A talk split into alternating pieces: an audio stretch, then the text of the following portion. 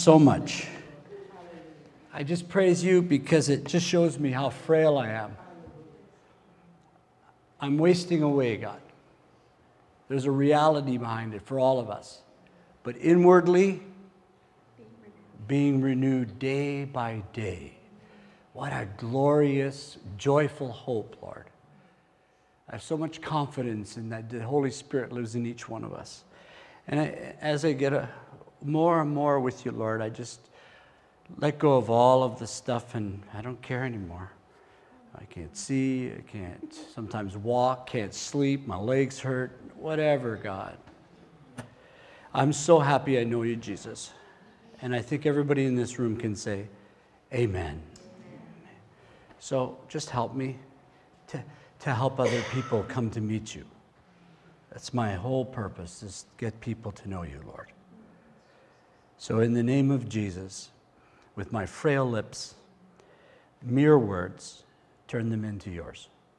In Jesus' name, amen.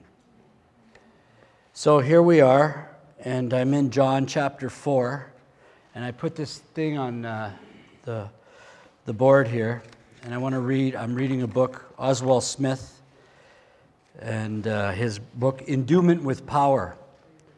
So he says, Oh, my friends, we are loaded down with countless church activities, while the real work of the church, that of evangelizing the world, and winning the lost is almost entirely neglected. And then he says, in this chapter, I think it would be beneficial to ask why. Our preaching and witnessing lacked a desperate zeal. And I think that this is why. The very first two words of Paul, I pray. It lacks it. I pray that you may be active in sharing your faith so you'll have a full understanding of every good thing we have in Christ. And uh, when uh, TV Thomas came last week, I wanted to just add on to, I just wanted to take his 10 things at the end of my message and I want to go through it because TV Thomas is not a flaky man. He's been doing it for 45 years with the Christian Missionary Alliance. He's the head of the national office of, of a, as an evangelist. So he's not a flaky guy. I just want to take what he said, those 10 points, at the end. But I have to be faithful to the text of what I'm preaching. I'm preaching through John 4 1 to 19. Okay, and this is my what I wanted to share how Jesus interacted with the outcast. Okay, this I have to be faithful to the text. How Jesus interacted with the outcast. Now, this is what we need to do is we need to really know how to deal with people out there most of us are fearful. But we have the truth, they have a lie. So here we go. John 4 1 to 19. The Pharisees heard that Jesus was gaining and baptizing more disciples than John, although in fact it was not Jesus who baptized, but his disciples. When the Lord learned of this, he left Judea and went back once more to Galilee. Now he had to go through Samaria. So he came to a town in Samaria called Sychar, near the plot of ground Jacob had given to his son, Joseph. Jacob's well was there, and Jesus, tired as he was from the journey, sat down by the well. It was about the sixth hour. When a Samaritan woman came to draw water, Jesus said to her, Will you give me a drink? His disciples had gone into the town to buy food. The Samaritan woman said to him, You are a Jew? and I am a Samaritan woman, how can you ask me for a drink? For Jews do not associate with Samaritans. Jesus answered her, If you knew the gift of God and who it is that asks you for a drink, you have asked him, and he would have given you living water. Sir, the woman said, You have nothing to draw with, and the well is deep. Where can you get this living water? Are you greater than our father Jacob? who gave us the well and drank from it himself, as did also his sons and his flocks and herds? Jesus answered, Everyone who drinks this water will be thirsty again, but whoever drinks the water I give him will never thirst. Indeed, the water I give him will become in him a spring of water welling up to eternal life. The woman said to him, Sir, give me this water so that I won't get thirsty and have to keep coming here to draw water. He told her, Go call your husband and come back. I have no husband, she said. She replied. Jesus said to her, You're right when you say you have no husband. The fact is, you've had five husbands, and the man you now have is not your husband. What you have just said is quite true. Sir, the woman said, I can see that you're a prophet. First, I want to tell you Jesus intentionally connected with this woman. This is important. This is really important. I never saw this before. He intentionally connected with the woman at the well. He just didn't, it wasn't just a, a bypass. We think it is? No, no, no, no. It's not. Let me just share with you why. When a Samaritan woman came to draw water, Jesus said to her, Will you give me a drink? I want you to know something. Just think of it this way. I started thinking about this. We are dealing with a man, fully man, fully God. So he's fully God. He just, he, he, he fed 4,000 people with five loaves of bread and two fish. And then he fed 4,000. Here he is sitting at the thing, and he could have done anything. He created the oceans, the rivers, the seas. He created everything, Paul says. Everything came through Christ. He created it all. Here he is sitting here, and he asks the woman for a drink. Do you see the humility of Jesus Christ? He did this in order for him to intentionally have a connection with her because he could have done it, he could have got a drink anyway he wanted to. Am I correct in saying this? If he is God, he could have done it, right? Do anything. He could have done anything. He's the living God in the flesh. So he's intentionally connecting with her. And you got to remember, too, another thing. Listen to this. This is really important. Samaritans, or women in general, I had to check this out, Jews never, ever talk to women alone. That was a no no. And Jesus went across the boundaries. You don't talk to Samaritans either, they were, they were unclean. And Jesus crossed over the boundary of racial prejudice and he started talking to the woman. He's our perfect example of crossing over and talking to transgender, homosexuality, uh, every person that you have a problem with, and you, ooh, Jesus isn't like that. Not at all. He is with the street kid. He was with me when I froze in a snowbank, and he spared me. He is with you when you're going through a rough time. No matter how you act in front of Him, He is with us because it shows us He's with the outcasts. All of us need to understand that Christ is not the way you think He is. Like, uh, we, He's way different than us. Way, way different than us. We have so much judgmental, judgment. No, no, let me just rephrase. I have so much judgmentalism within me. It's ridiculous. And if you think I'm a good pastor or a good evangelist, I am not. Because I'm, I, am i am so quick to judge people. Fast. But Christ is not. And that's what blows my mind that he crosses over the boundaries of racial prejudice to reach that woman intentionally. It's marvelous when you see him. He's, a, he's the greatest soul winner you could ever have, the best. This is my favorite story as an evangelist. This, he is the prime evangelist.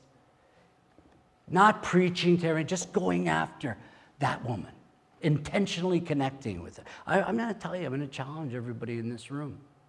We need to intentionally connect with people. I'm not saying people, look, you could waste, there's one preacher that has it right. You do not waste your time on green apples. What do I mean? Sour ones. I agree too. You don't waste your time. Why? Because there are people that are the remnant of Almighty God that are red, delicious apples and you go after them. My life now is to be led by the Spirit who God has chosen. We waste our time on just throwing it out, and then all of our time is wasted, and this guy will never come to the Lord. I'm not saying we don't sow seed, but I'm saying we need to be so sensitive to the Holy Spirit that He leads us to the remnant. Do you believe there's a remnant? There's a remnant that God has chosen. He's the Lord of the harvest. And he says, Ask the Lord of the harvest, therefore, to send workers out into his harvest field. He knows. We do not think he knows. He knows. God, help me, lead me to the lost. Should be our church motto. Give me burden for the lost. Yeah, have a burden. Pray for the lost. But when you run into someone who is so ready to be picked from the tree and you get him, you go, Oh, I just love working with you, Lord. When you see somebody changed in front of you, it blows your faith away, it makes it grow. Because you know you can't do that. Only God can change a human heart. And I've had it happen in front of me, and I want it again and again and again. And and again, because my faith grows, it doesn't grow playing church, it grows being the church. It grows. You can sit all here all you want, but it really grows when you're in the battle, when you're fighting, and you see God work and defeat the enemy. All of a sudden, joy rises up in your heart. Something happens when you start doing what God wants, when you start reaching who He wants to reach, not who you think should be reached. But who should be reached by God? God has a plan for everybody in this church. He has people who you want to reach. He wants you to reach. You believe that? Has to be true. He's sovereign.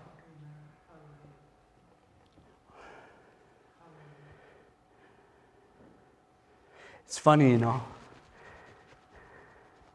He connected and he just kept on connecting with the woman in 10, eh? Look at this. He just kept on doing it. The Samaritan woman said, This is where he says, The Samaritan woman said to him, You are a Jew, I'm a Samaritan woman. How can you ask me for a drink? He crosses over. Look at this. He kept on trying to connect with this woman. If you knew the gift of God and who it is that asked you for a drink, you would have asked him and he would have given you living water. I want you to know something. You know, that I see Jesus, the way he connects with people is absolutely not like, but I'm learning. I am learning. I am learning, especially in evangelism. And an evangelist is to equip the church to share their faith. That's what an evangelist is. It's lost. T.V. Thomas is right. It's gone. They treat the evangelist like a pastor, but he's not a pastor. He's to equip the church to share their faith and the correct way, not like all over the place. There is a strategy here that where we win people for Jesus. It's true. And his strategy is the best strategy that you can ever have. You know what it is? He, you know how he, he started to, you know, get connect with her? Questions. Look at, here, give me a drink. He connects with her. Then he goes another question. What did he say? If you knew the gift of God and who it is that asks you for a drink, he, he asked her a question. If you knew. I want to tell you something truthfully. This is the best way for evangelism. Just truthfully, is not to shove it down their throat and, God, I'm so sorry, I blew it in this area. As an evangelist, a, tr- a person who shares their faith needs to be a person who actively listens to the other person who's lost. And we have our agenda that this is the way they're going to get saved. No, it's not. You, all of us have to listen not only to the person, but to the Holy Spirit who's speaking to us how to reach the person. And this is evangelism. This is what Jesus did. And then the Holy Spirit, what He will do is He will give us questions. He won't give us the, he won't give them the answer because then they will shut down. But he will give them questions so they open up. You can see Jesus doing this all through his ministry. Questions. There is a question for every law, every person who's a remnant of grace who gets saved. There is a question. Hear me now. A question at the right time, in the right way, to a person that you can connect with from their heart. And the Holy Spirit knows that question. And that's what you and I are looking for when we're dealing with lost people. We're listening to them, we're trying to get where they're coming from, and then we're listening to the Spirit of Almighty God. And then when He starts to put the question into your mind, that will be like a bomb in their heart. That's happened to my ministry when I've been listening to the Lord. When I listen to God, honest to God, it's like an adventure. When I'm filled with the Holy Spirit and I don't give a care, I'm in the malls, it's like a radar. And this is what I want you to say. You think I'm nuts? This is for everyone. This is not for just some special people. The Holy Spirit's been given to every person. And He's saying, Rely on me, and I'll send you into an adventure you could never imagine. Or you will waste your time if you do it on your own. Evangelism never was knocking on doors, it's for the Spirit of God as our partner. The Spirit and the bride say, Come. It's not just the bride. It's the Spirit and the bride say, Come. And the bride, me, maybe you guys, I've been doing it on my own. Oh, it's been wonderful compassion, and I'm feeling so sorry for the people. It's doing nothing. No conversion getting harder. God really wants us to be effective soul winners, truthfully, and we can only do it through the Holy Spirit of God. I have so much to learn in this area because I'm looking at Jesus. So now, when I'm finished this message, from this point on, I'm not joking, I'm going to listen to the lost and I'm going to ask him what the question is for that lost person. And if I don't get it, I shut up because it's not my time. Somebody else can do it. Are you with me? It's really important. Really, really important. Listen to Tozer. Listen to this. What comes into our minds when we think about God is the most important thing about us. Worship is pure or base, as the worshiper entertains high or low thoughts of God. For this reason, the gravest question before the church is always God Himself. And the most amazing fact about any man is not what he has given, is not what he at any given time may say or do, but what he in his deep heart conceives God to be like when he's winning lost people. What is God like? Now, here's a good question. Always, uh, I just want you to remember this question. If you're dealing with a lost person and you know that they have a little bit of something's going on inside, ask them this one question it'll unravel. It, it might not. It might not be God's timing for this person. What is God really like for you? You ask somebody that question, that will bring you into so many areas of spirituality because they do have a concept of God. Everybody does. Everybody. So ask the Holy Spirit please give me the questions. Don't let me tell them anything. Don't, don't, don't. It's almost like, you know what I've done in my, my mistake? Knowing I think I know what they need. I don't know what they need, but I know God knows what they need. And now I have to use the Lord as my instrument, as He would use me to try and reach people. This is new. I'm, i mean, I've done it before you know, like you do it periodically, but I want to do it now living by the Spirit. I want to do it where I'm winning people before I go to heaven. Lots of people. And so do you. You have, listen, the Holy Spirit came on you, and TV was so right. The Holy Spirit has come on you for one reason only that you'd be a witness with great power in the Spirit. That's it. That's what when Acts 1 8 says. But you will receive power when the Holy Spirit comes on you, and you will be my. And that's it. Power in service, power over sin. That's what he's here for. You know, it's funny too. These questions that I'm saying, this is if the person who's in charge, who, the person who's asking the questions, I know this even with you guys. As soon as somebody starts asking me questions, they want to be in control. I know that the person who's asking questions is the person in control. That's why Jesus did it. He was always in control. He asked questions. He even asked questions to his opponents, the Pharisees. He didn't want to lose them, right? Jesus never ever hated the Pharisees. Like, get that right. He had compassion on the Pharisees. And the only reason why he talked the way he did was it was a hard and a firm word. He had to shake them. He asked questions to the Pharisees to connect with them. He wanted to connect. Some of them did. Name, name one Nicodemus. Smash. Sometimes the word is so heavy, it's like a hammer. Bam, at the right time. At the right time. Let me, let, let, and, and it's fun listening to Christ. Listen to this. Listen to Jesus. This is fun. It's almost like he, I don't know what to say about this. While the Pharisees were gathered together, Jesus asked them question what do you think about the Christ? Whose son is he? The son of David, they replied. He said to them, How is it then that David, speaking by the Spirit, calls him Lord? For he says, The Lord said to my Lord, Sit at my right hand until I put your enemies under your feet. If then David calls him Lord, how can he be his son?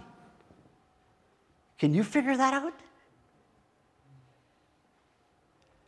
You know what's happening? The Pharisees taught that Jesus was the son of David. They mixed it up. He was half. He was from the line of David, but he was the son of God. So they mixed it up. And so Jesus went after them. Because right there, the Lord said to my Lord, what is he doing? The Father God said to my Lord, Jesus Christ, sit at my right hand until I make your enemies your feet. He challenged them. Let's see your theology, if it's correct or not. He questioned them. He was trying to win them. Everybody see this? Maybe it blows my mind. All these questions, even Philip the evangelist, he did it too. Acts 29 35. How many of us in this room with winning people, hey, even our own people, right even here, how many of us really, truthfully, honestly, I'm going to just be honest. This is a verse that really convicts me. Quick to listen, finish. Slow to speak. The, oh, so convicts me. Don't even say that verse. Slow to speak. I have made so many messes with this. Quick to listen. I am, I am convinced that because I'm talking so much, God says, I can't have your ear. He wants our ear. And the only way he's going to get it is we, we'll be quick to listen and slow to speak, and we can hear him. I know if we're active listening, you watch your evangelism pick up with the lost. They want someone to listen to them, even if we don't got the answer.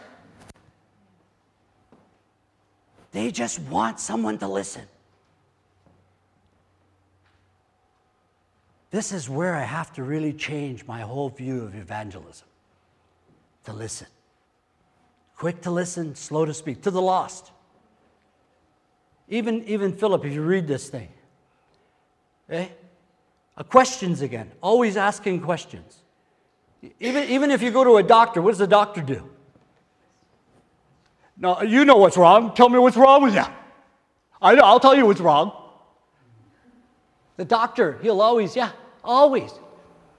Where does it hurt? How many times does it hurt? Does it hurt here? Why don't we do that to the lost? If they're sick and we are not, well, we are, but if we have the antidote, why don't we ask them questions? You ever wonder? Why do we know it all? Do we really know it all? We think we know it all. Humility is rooted in listening. And, and to love somebody, really love somebody, which I'm not there yet, is when you really listen to that person without going all over the place and listen. You're saying, I love you. You win people like that.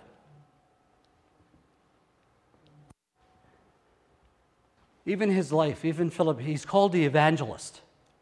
Look at the way he did it.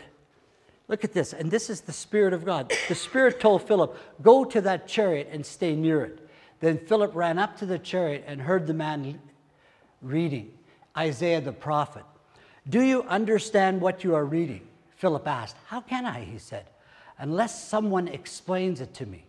So he invited Philip to come up and sit with him. The eunuch was reading this passage of scripture. He was led like a sheep to the slaughter, and as a lamb before the shearer is silent, so he did not open his mouth. In his humiliation, he was deprived of justice. Who can speak of his descendants? For his life was taken from the earth. The eunuch, look at this, asked Philip now, Tell me, please, who is the prophet talking about, himself or someone else? Then Philip began with that very passage of scripture and told him the good news about Jesus. First question Do you understand what you're reading? He didn't tell him nothing, did he? Do you understand what you're reading? And then what happens to the guy? Who's he talking about? And then he tells him it's Jesus Christ. This is the way evangelism is. It looks like biblically. Jesus did it, Philip did it. To connect with people. I, you know, I'm going to tell you, I'm so convicted in my heart. You know what I'm convicted with? And I do have to, I told my wife this. You know what I think I'm going to do? I'm going to, I'm going to, this is what I think I'm going to do to connect with people. There's a, uh, what do they call it? A board of directors in our condominium. And I got we got 16, 18 floors. And there are so many people. They call me, this guy comes to me and he goes, You're a pastor, eh? I said, How'd you know that? He says, Well, I'm taking a Bible college course. Would you help me with the Old Testament? And so I went and helped him on Friday. I don't know if he's saved, but I'm going to be part of that board of directors because you know the manager came to me and said, I think you'd be good for this fit. You can call shots. I'll meet people. I will connect with people. See, I'm missing the lost now in my life. Pastoring is cool, and I do like pastoring, but I'm missing this. So I'm going to go for board of directors. I'm going to get on that board, and I'm going to knock on the door. Hello, I'm part of your board, and I want you to know I'm Pastor Miles. And if you have any spiritual needs, just phone me. You think I'm joking? I am going to do that because they're going to give me the authority to walk around that condominium. and I'm going to take it. Amen? Amen? Find out how to connect with the lost. Honestly, for all of us. Find out. Find out. Me, I don't have a job like uh, Steve with as teaching or anybody in this room. But I'm telling you, if I get on that board of directors, look out. Because then that's, that, and not only that, I'm going to start winning people. I know it in my heart. Because it's the way you listen and care for the people. So here you are. I'm going to connect, right? And so Philip connects, Jesus connects. So what's the next thing that Jesus does when he connects? You know what he does? He creates interest in the woman. That's what we have to do. We connect and then we create interest. This, this is really, really, really where God gives you wisdom and the Holy Spirit leads you. Because there is something that where they're interested in, but you got to find it. It's like buried treasure. and you got to wait. Jesus did this. He created interest in the person. He asked questions. Sir, the woman said, You have nothing to draw with, and the well is deep. Where can you get this living water? See? Jesus asked questions. Now look what the woman's doing. Like Philip, remember the eunuch? He asked questions. Who are you speaking about in the Bible? Look at he, she does. Where can you get this living water? Are you greater than our father Jacob? Interest being created. Interest. And he's doing it. Jesus is doing it by his questions. And then the biggest one is this is the biggest one of interest is when he goes, the woman goes, this is where it goes from here, it goes from contact or connection, it goes from interest, and then it goes into what? Desire. And I'm telling you, my friends, when you get when you have a good handle on evangelism and you know how to win people and you become effective with the holy spirit what happens is jesus what he did is he had her interest because she's asking questions. So what he did is and I, I call this maybe i shouldn't call this but i call this the juggler vein. Maybe i should the juggler vein. He went after her. He, he's gentle he's kind but i'm using it as a, a metaphor. Jesus went after her because as soon as she said, Where can you get this living water? Then Christ, he goes, Everyone who drinks this water will be thirsty again. So then all of a sudden, he, see, God will give you the right word, just like Christ. He'll give you the word, and just at that time, He'll give you the word, and it'll create an intense desire. And he goes, and, but everyone drinks this water I give him will never thirst. Indeed, the water I give him will become in him a spring of water. Look what she does after that with this intense thirst. The woman said to him, Sir, what? Give me this water. This is the way it goes connection, interest, and then he'll give you the right word, and then they'll give me this water. Give it to me. I had it happen many times with lost people. You do it right. You don't push yourself. You're not overbearing or anything. And you do it this way you connect, you give interest, and then you give the right word. All of a sudden, it creates an intense desire. Where do I get this stuff? Where do I get this water? It's amazing, man. His way of his method of evangelism is the best because he's the Lord. And, and another thing, too, is in, in, in Song of Songs, chapter 8, verse 4, it says this Do not awaken or arouse love until it so desires. This is so important because there is a time when it's just percolating in a lost person the desire.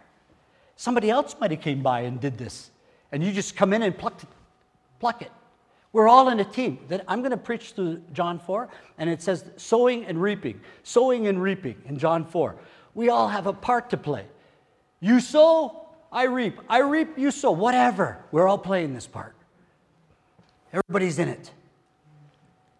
But when you come across someone that where you reap and somebody comes into the Lord, oh, so much joy.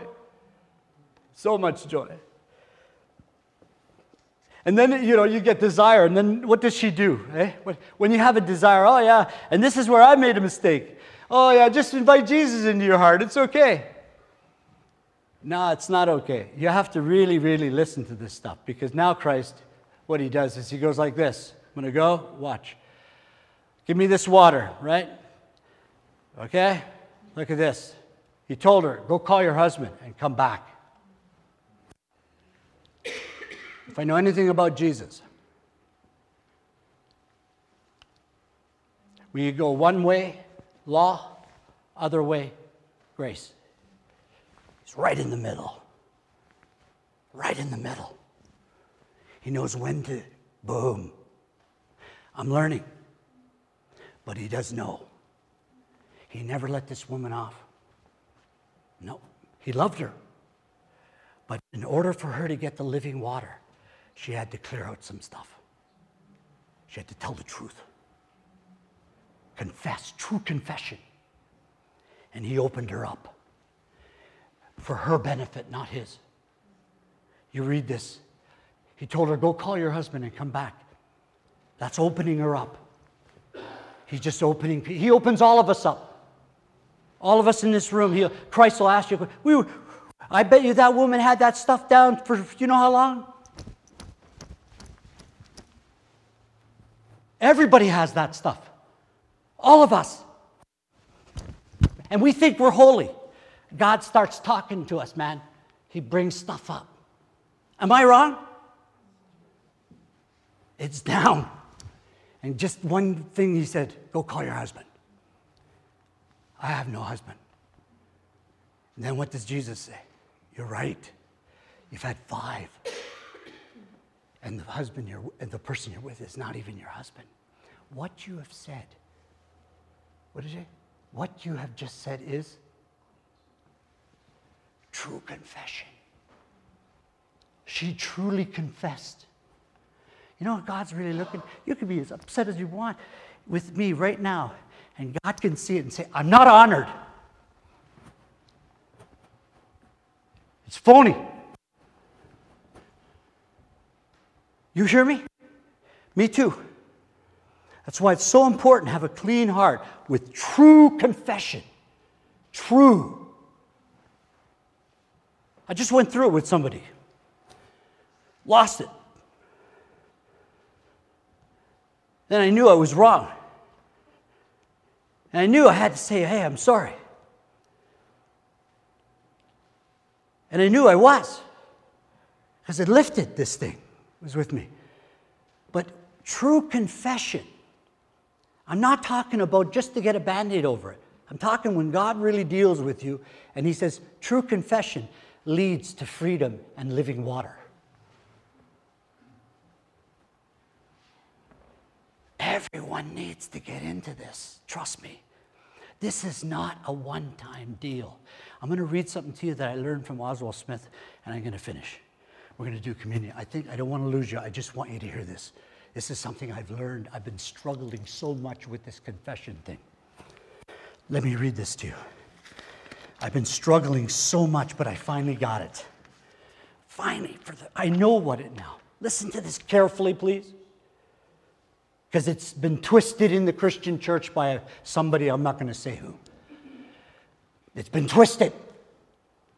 And I had a big check. I couldn't figure it out. I've been asking God, show me why am I troubled by this confession? And finally, Smith, Oswald Smith, I got it. He had it. I didn't know he had it. In 1 John chapter 1 verse 9.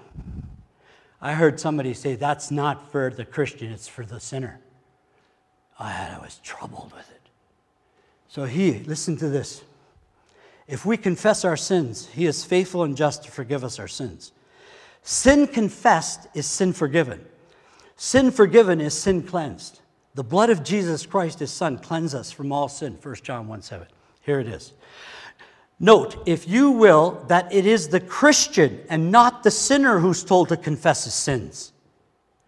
God never tells a sinner to confess his sins. First, listen to why. Because it would be impossible for him to remember them.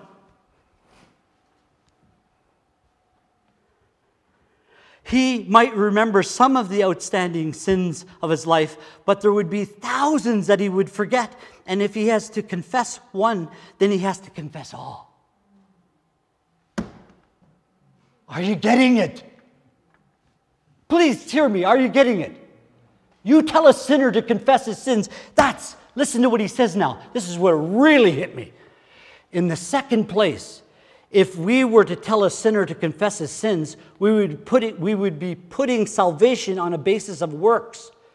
And salvation is not of works, but by faith. When a sinner wants to be saved, you do not tell him, him to get down and start working by confessing his sins. You simply point him to the Lord Jesus Christ. All that a sinner has to confess is that he's a sinner and that he needs salvation. The publican cried, God be merciful to me, a sinner. Luke 18, 13.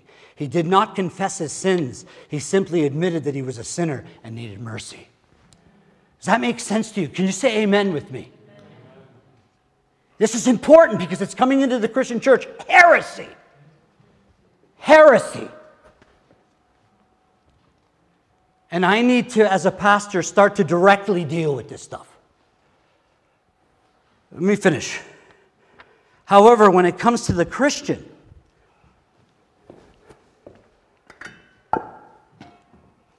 true confession, don't come up here. Me too. When you have something against somebody, don't take this. I'm saying it in the name of Jesus. Wait till you deal with it.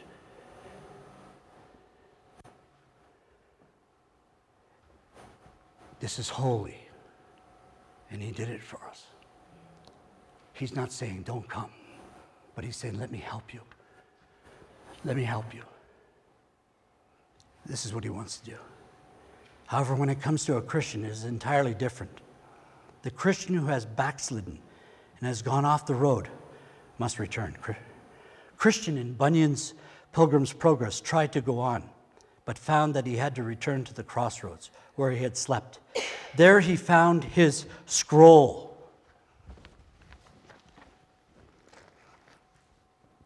God will speak to us. People know already when they blow it with God that if they're very close to the Lord, they know it. They know. And they fight. Who's with me? They fight God. They fight Him inside. God says, You're the sinner, you're the man, you're the woman. I want you to just confess, and I'll cleanse you, and we'll be clean together. That's for the Christian. That's why we have communion. We have the cross, the blood of Jesus. And only then could he go on his way rejoicing. Only then. God cleanses you, you're free. You're free. It's so simple, isn't it? We make it so tough. It's hard. When the flesh, who said that? Ryan, you're right. When the flesh rises up, man, only the Holy Spirit can help us to get out of that. Turn to the Spirit of God if you're fighting this confession, then God is saying, This is what you've done wrong against me. Not against your brother or sister, me. And let my spirit help you come to confess truly. And take the blood and take the body, and I'll forgive you. Are you with me, church? We all have this stuff inside of us.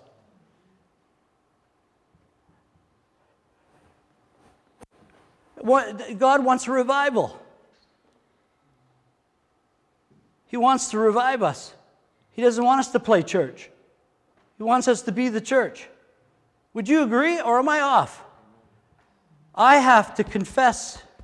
When I had a problem with people, the first thing I'm going to do, if I hear God and know, you're wrong, you're wrong. Two nights ago, you're wrong. I could hear him, and I was fighting.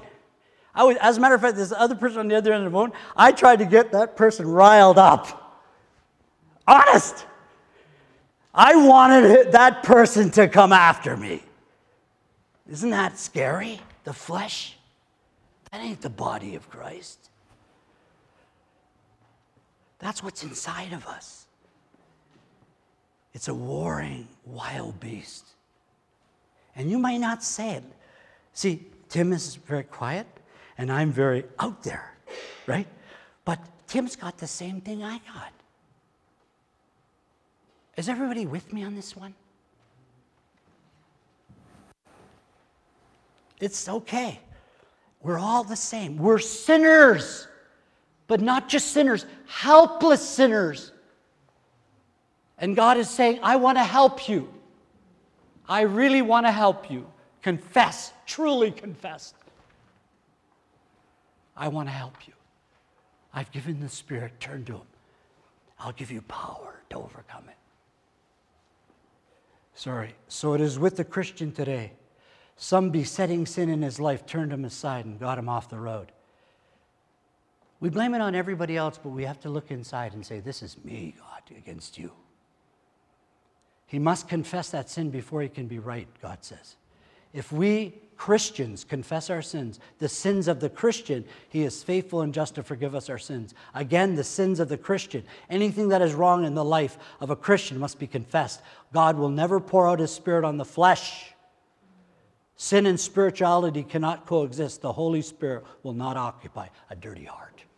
If you're struggling right now, it could be this grieving the Spirit of Almighty God. And when you grieve the Spirit of God, you can say anything to anybody, but that will not go away. That's a grief that He puts into your heart, and you go, Oh, I feel so sad. Because God will not lift it until we confess it. Powerless.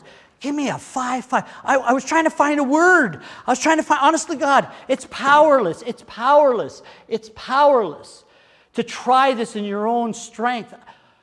When you want to confess, you won't confess in the flesh. You can't. It's impossible. We need the Holy Spirit, all of us in this room. And most of us live without the Spirit of God. Not on Sunday, but through the week. Meant that we have lack of power in our walk because we have sin in our hearts that we cherish and have not confessed. That's it. I'm stopping. He said it right. I'm not going any further. Good ending. That's exactly what I meant. And I just want you to know I, I love this church, but the Lord loves you more. Tons more. Here's 10 things reach lost. I don't even think I'm at that point. I could feel the Lord shifting it. If you confess your sins, you'll automatically be a personal soul winner. I'm not talking about today. I mean every day you're going to be confessing. But there's a, there's, a, there's a refreshment in it. Am I off? There's a refreshment in it where you're not faking. Am I off? Where, oh, it's, everything's okay. Here it is. When you go up and take the communion, I'm finished. When you come up and take this communion, I want all of us to pray this prayer together. Now, if you don't want to, and I don't want to be overbearing as a pastor, because that's very wrong. But I want you to do it. No, no, I'm just joking. no, but I would love you to think. Read these words. And if you think that you can ask God, the Holy Spirit, for help with this, then let's all do it together. All of us. When we take communion, I'm not dictating whatever way the Holy Spirit, but there is stuff in our lives that need to go. It needs to go if you want to be really filled with the Spirit of God. So I'm going to give you time. Come up, take the body, the blood, go back, think it through, and let's do it all together as a body. I got stuff in my life. You know what really hurts me right now? Is that I got stuff in my life and I'm sharing the thing with you like this, and God is saying, You make sure you deal with your stuff too. So I'm, you're not alone, man. I need the Holy Spirit. So here we go. Put your seatbelts on.